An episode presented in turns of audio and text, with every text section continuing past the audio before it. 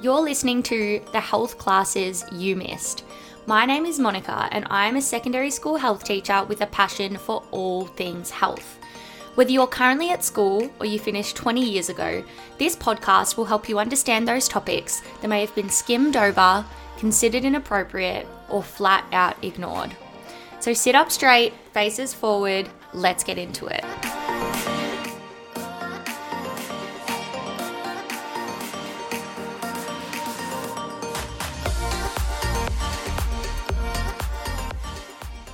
Just a quick trigger warning for you guys. Obviously, you should be able to tell from the title of this episode, but we will be talking about drugs throughout this episode, including addiction and misuse.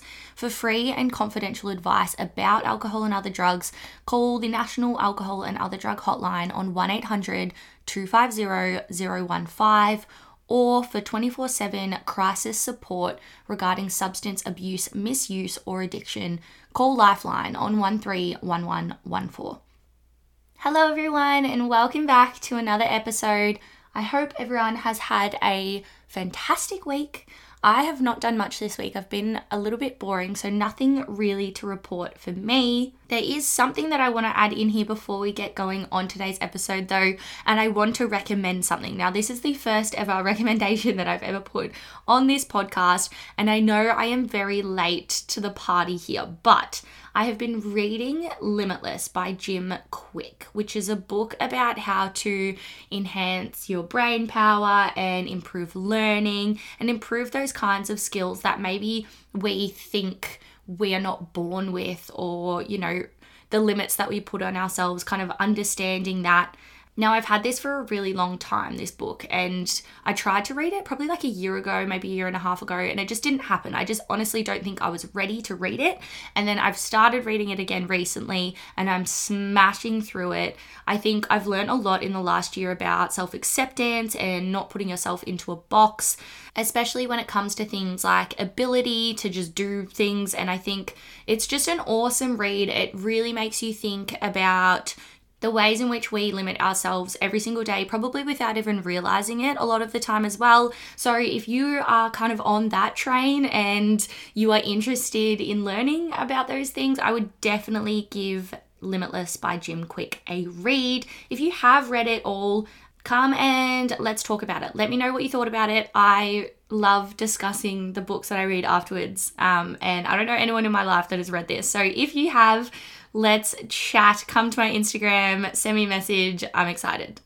But anyway, let's get into today's episode. So, today we are talking about ketamine. Now, I've covered a few drugs within the episodes already. So, I did one of my first ones actually, I think, was on cannabis.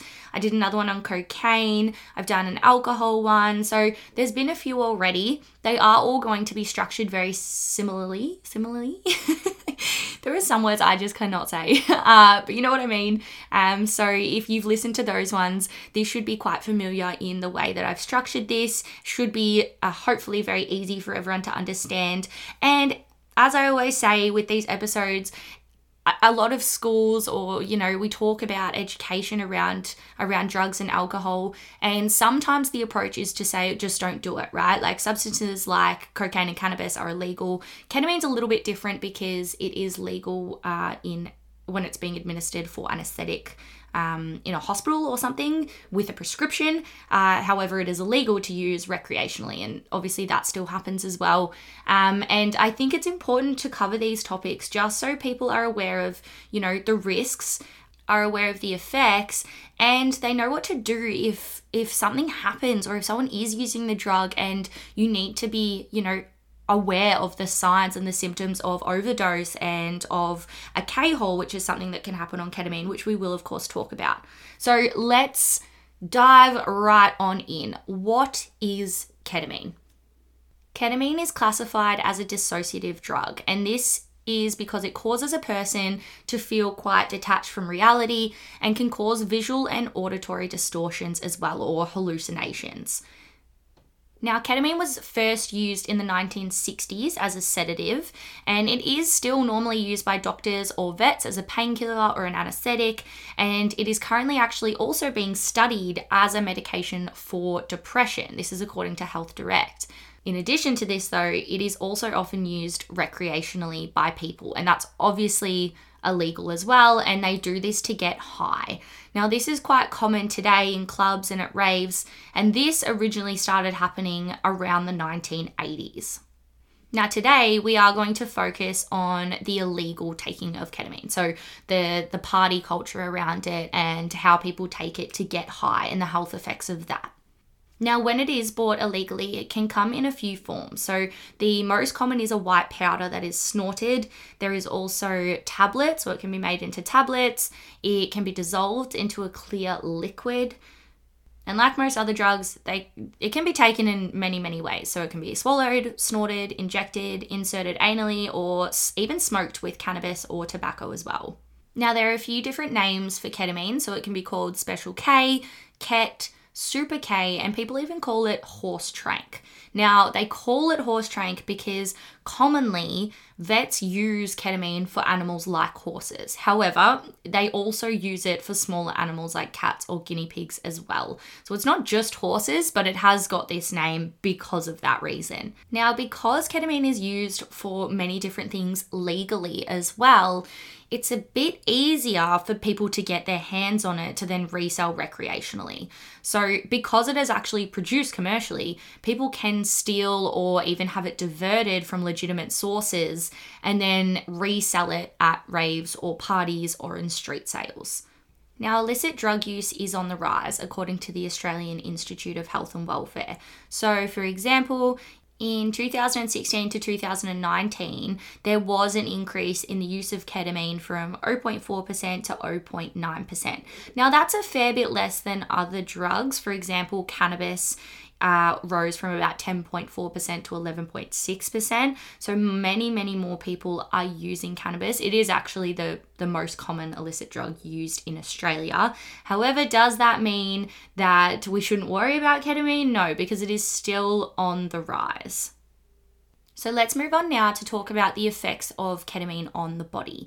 Now, the effects will depend on the dosage taken and the individual. So, as talked about in many of the episodes on drugs, they do affect everyone differently. This therefore means that there is no safe level of illicit drug use, as you definitely cannot know exactly what you are putting into your body. Some of the factors that will influence how ketamine will affect you include your size, weight, and health, the amount that you've taken, the strength of the drug, the whether you use it a lot or not very often, and whether you've taken other drugs or drank alcohol at the same time. Now, according to the Alcohol and Drug Foundation or ADF, some more common effects of ketamine include feeling quite happy and relaxed, feeling numb and disoriented or drowsy, experiencing hallucinations. So, these again are both auditory and visual. You may find that you have an increased heart rate and increased blood pressure. Slurred speech is very common. On the kind of other end of the spectrum, there, you can experience quite severe anxiety and panic. Vomiting can occur as well. And you can also experience feelings of detachment, and this is otherwise known as a K hole. So let's talk about that. What is a K hole? This is the toxic effect of ketamine use, and there have actually been many deaths associated with ketamine overdose.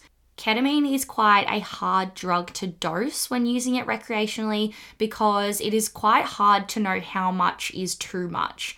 This means that overdoses can occur even after a small amount is taken, and many occur accidentally when people actually attempt to get themselves into a K hole. So, in saying that, it would make sense that K holes normally occur when the drug is taken in much higher doses now, according to Healthline, it can be described as feeling almost above your body or like you're melting into your surroundings. Now, this might actually be pleasant for some people or completely terrifying for others. Now, based on the anecdotal evidence found in this article from Healthline, some people said that a K hole experience is almost like a near death experience. They feel like they're going to die. Now, it can cause people to feel extremely paranoid, confused, dissociated, and disoriented, or they might just fall asleep. It may also cause some physical effects of not being able to speak or move your muscles. It can cause involuntary rapid eye movement, salivation, dilated pupils, tear secretions, and muscle stiffening. Vomiting can also occur as well, and it's important to kind of recognize these signs as well in case you ever have to help a friend or someone else in this state. And once again, it is impossible to predict person to person what's actually going to happen when you take ketamine. Everyone is different, and you've got no idea how you or one of your friends or anyone else might react.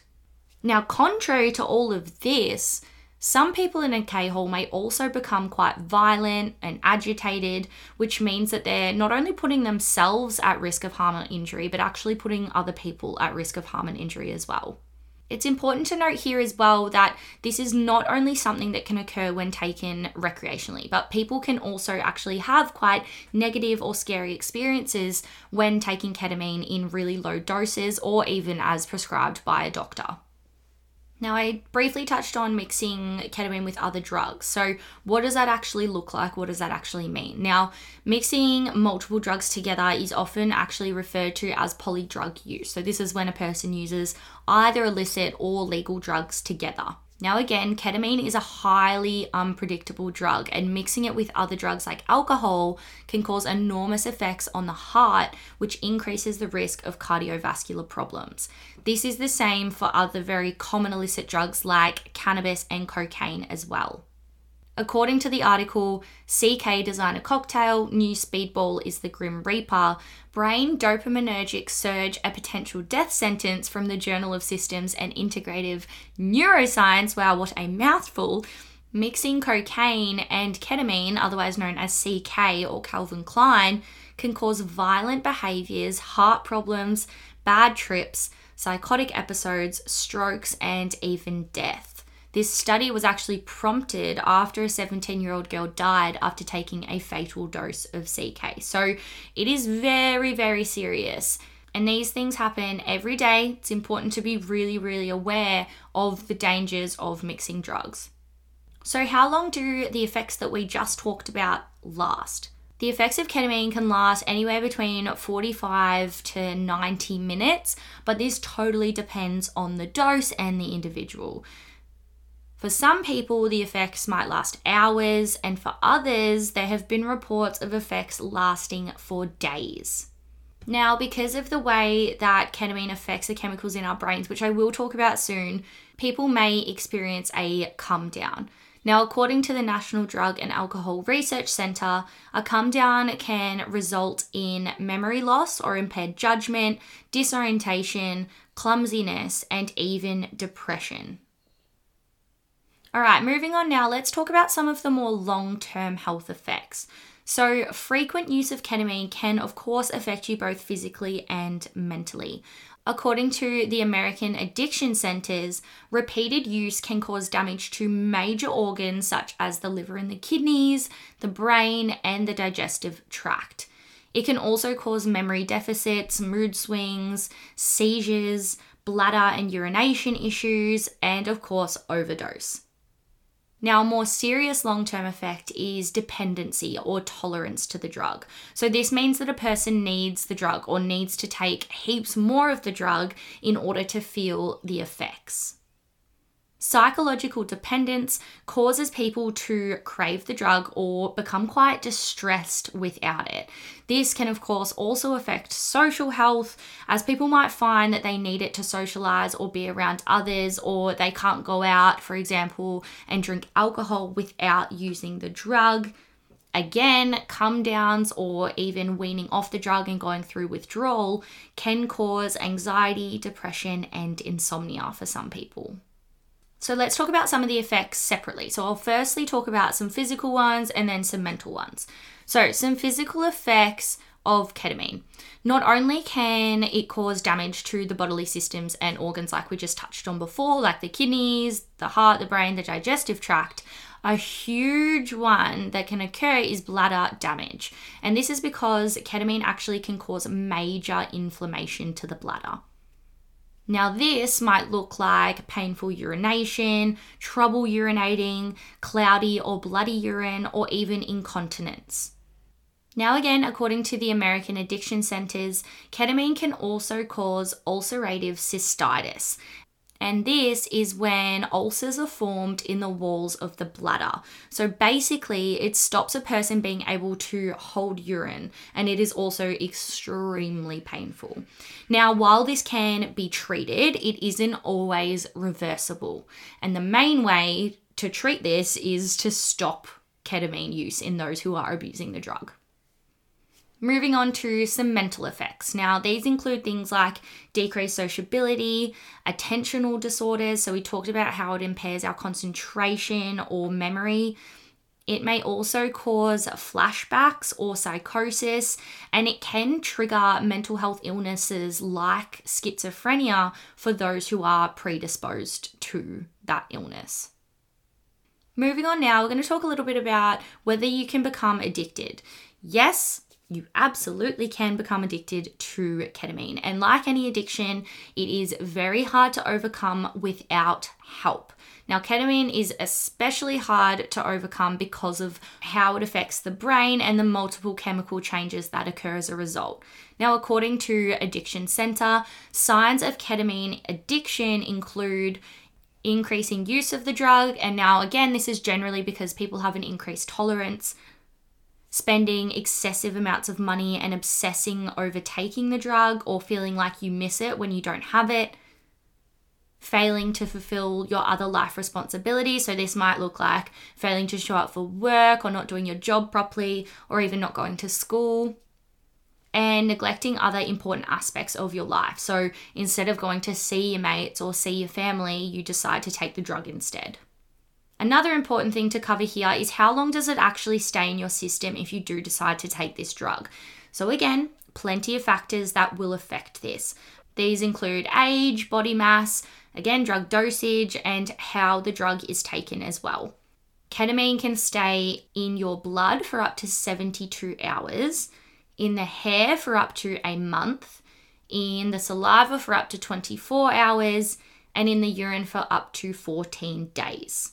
Now, it's important to remember that these are just very, very general. So, again, like I said, it's going to depend on the person. And it's also important to remember what I talked about earlier that anecdotally, there has been some people who have said that they've felt the effects of ketamine for days later. So, you can still be under the effects of the drug for a really long time after you've taken it. And that is really important when it comes to driving a car or operating machinery or doing your job, depending on what that is and what you have to do. You may not be fit to do any of those things even days later. So, please, if you are one of those people listening to this who maybe uses ketamine already or is thinking about using it in the future, keep that in mind. All right, let's move on now and talk about a bit of the brain and the neurological processes that happen when you're using ketamine. Now, this is all according to New Frontier Psychiatry. So, ketamine affects many systems in the brain and it has been shown to significantly accumulate dopamine in the brain, which can lead to a hard and fast come down, like we talked about before. But most importantly, ketamine affects the glutamate system. Now, glutamate is a neurotransmitter that allows neurons in the brain to communicate. When someone is under the effect of ketamine, it blocks glutamate, which is why it is actually very, very effective as an anesthetic. In lower doses, however, glutamate production actually increases, and this causes people to hallucinate or become disoriented. And as we've just talked about, these are more the effects that you see when it is used recreationally. Now, ketamine can also help to build new connections between neurons when the dose is administered properly. So, for people experiencing long term depression, they can actually lose these connections over time. But when a dose of ketamine is, again, administered properly, they have seen effects begin to reverse, and ketamine can actually help regenerate these neural connections. Now, again, this is still all being tested when using it for depression and mental health issues, especially because we don't fully understand the long and short term effects of using the drug in this way and the effects that ketamine has on the other parts of the brain as well. It's important to remember that ketamine is a very unpredictable drug. So, once again, like we talked about in the cocaine or the cannabis episode, mixing alcohol and ketamine actually increases the likelihood of people experiencing fatal cardiovascular problems. And you do not have to take a lot for this to happen. It doesn't matter if you take the drug a lot or if you've never tried it. All of these things can happen just on a one time basis. However, and this is the same thing that I have said in previous drug related episodes, if you do decide to take this drug, it is important to know how to reduce the risks.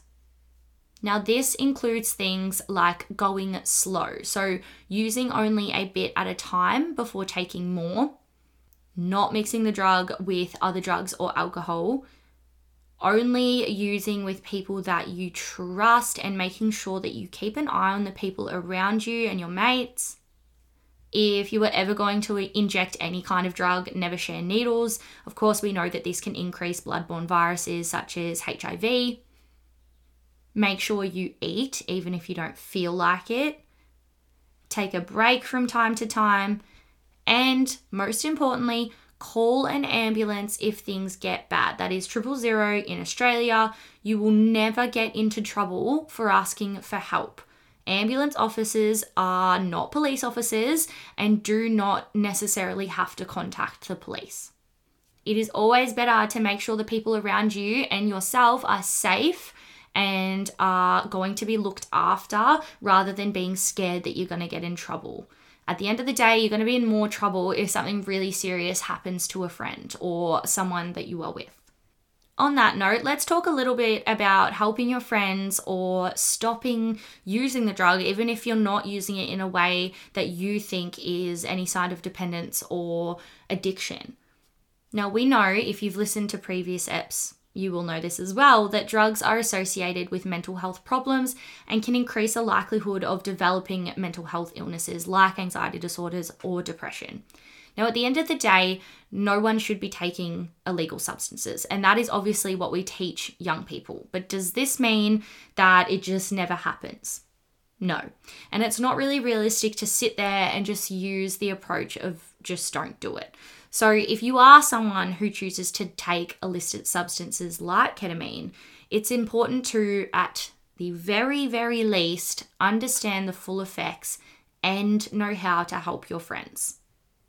And of course, it's totally okay to be that person who goes, hey, let's go out this weekend and not do any drugs, especially if you have recognized dependence either in yourself or the people around you that you care about. And if that's the case, talk to your mates about it too. We should all be aiming to be healthier and smarter with our health and the choices that we make.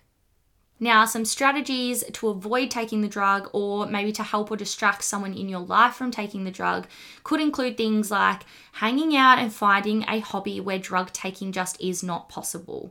Getting out in nature is really important here as well. Seeking help from professionals, so making sure that you contact people who can help you in the field. So that could be a mental health professional, that could just be your local GP Again, if you are a bit younger and you're worried about maybe your parents knowing or anything like that, doctors have patient confidentiality agreements, so they cannot tell anyone about what you went in for if you are over the age of 14 from the age of 14 you have your own you can have your own mygov and you can have your own health documents or access to those without a parent having to see. So I thought that's really important to add in there as well. If people are scared of going and maybe getting help or just even asking questions about it, your doctor or whoever you go to is there to help you and not to get you in trouble or any of those things. Now, in addition to that, make sure that you always eat well and stay hydrated. Do not ever underestimate how quickly that this can make you feel better or feel good. Creating an exercise routine may be really helpful as well. You don't really want to exercise when you're not feeling good or if you are taking drugs or if you are, you know, going out all the time. So creating goals around that might be really helpful incorporating stress management systems like exercise again, talking to people, or meditation into practice. A lot of people are also getting up and swimming in the cold or having ice baths now, too. Um, so that could be something that you could try. And just remind yourself and others that life does not just have to be going out and getting messed up all the time. I think people have the mentality that when you're young, you almost have to do this. And you've kind of failed to think about the long term damage or repercussions, but they are very real, especially when it comes to illicit drug use. And just a reminder here as well when you are trying to help someone else in your life with drug addiction or drug dependency, even when people know they have a problem, it can be really, really difficult for people to change their habits or recognize that there is an issue in the first place. So, if you are worried about a friend or a family member's drug use, it is, of course, important to talk to the people around you that you trust, or again, consult a professional and get some advice on how to approach the issue with them.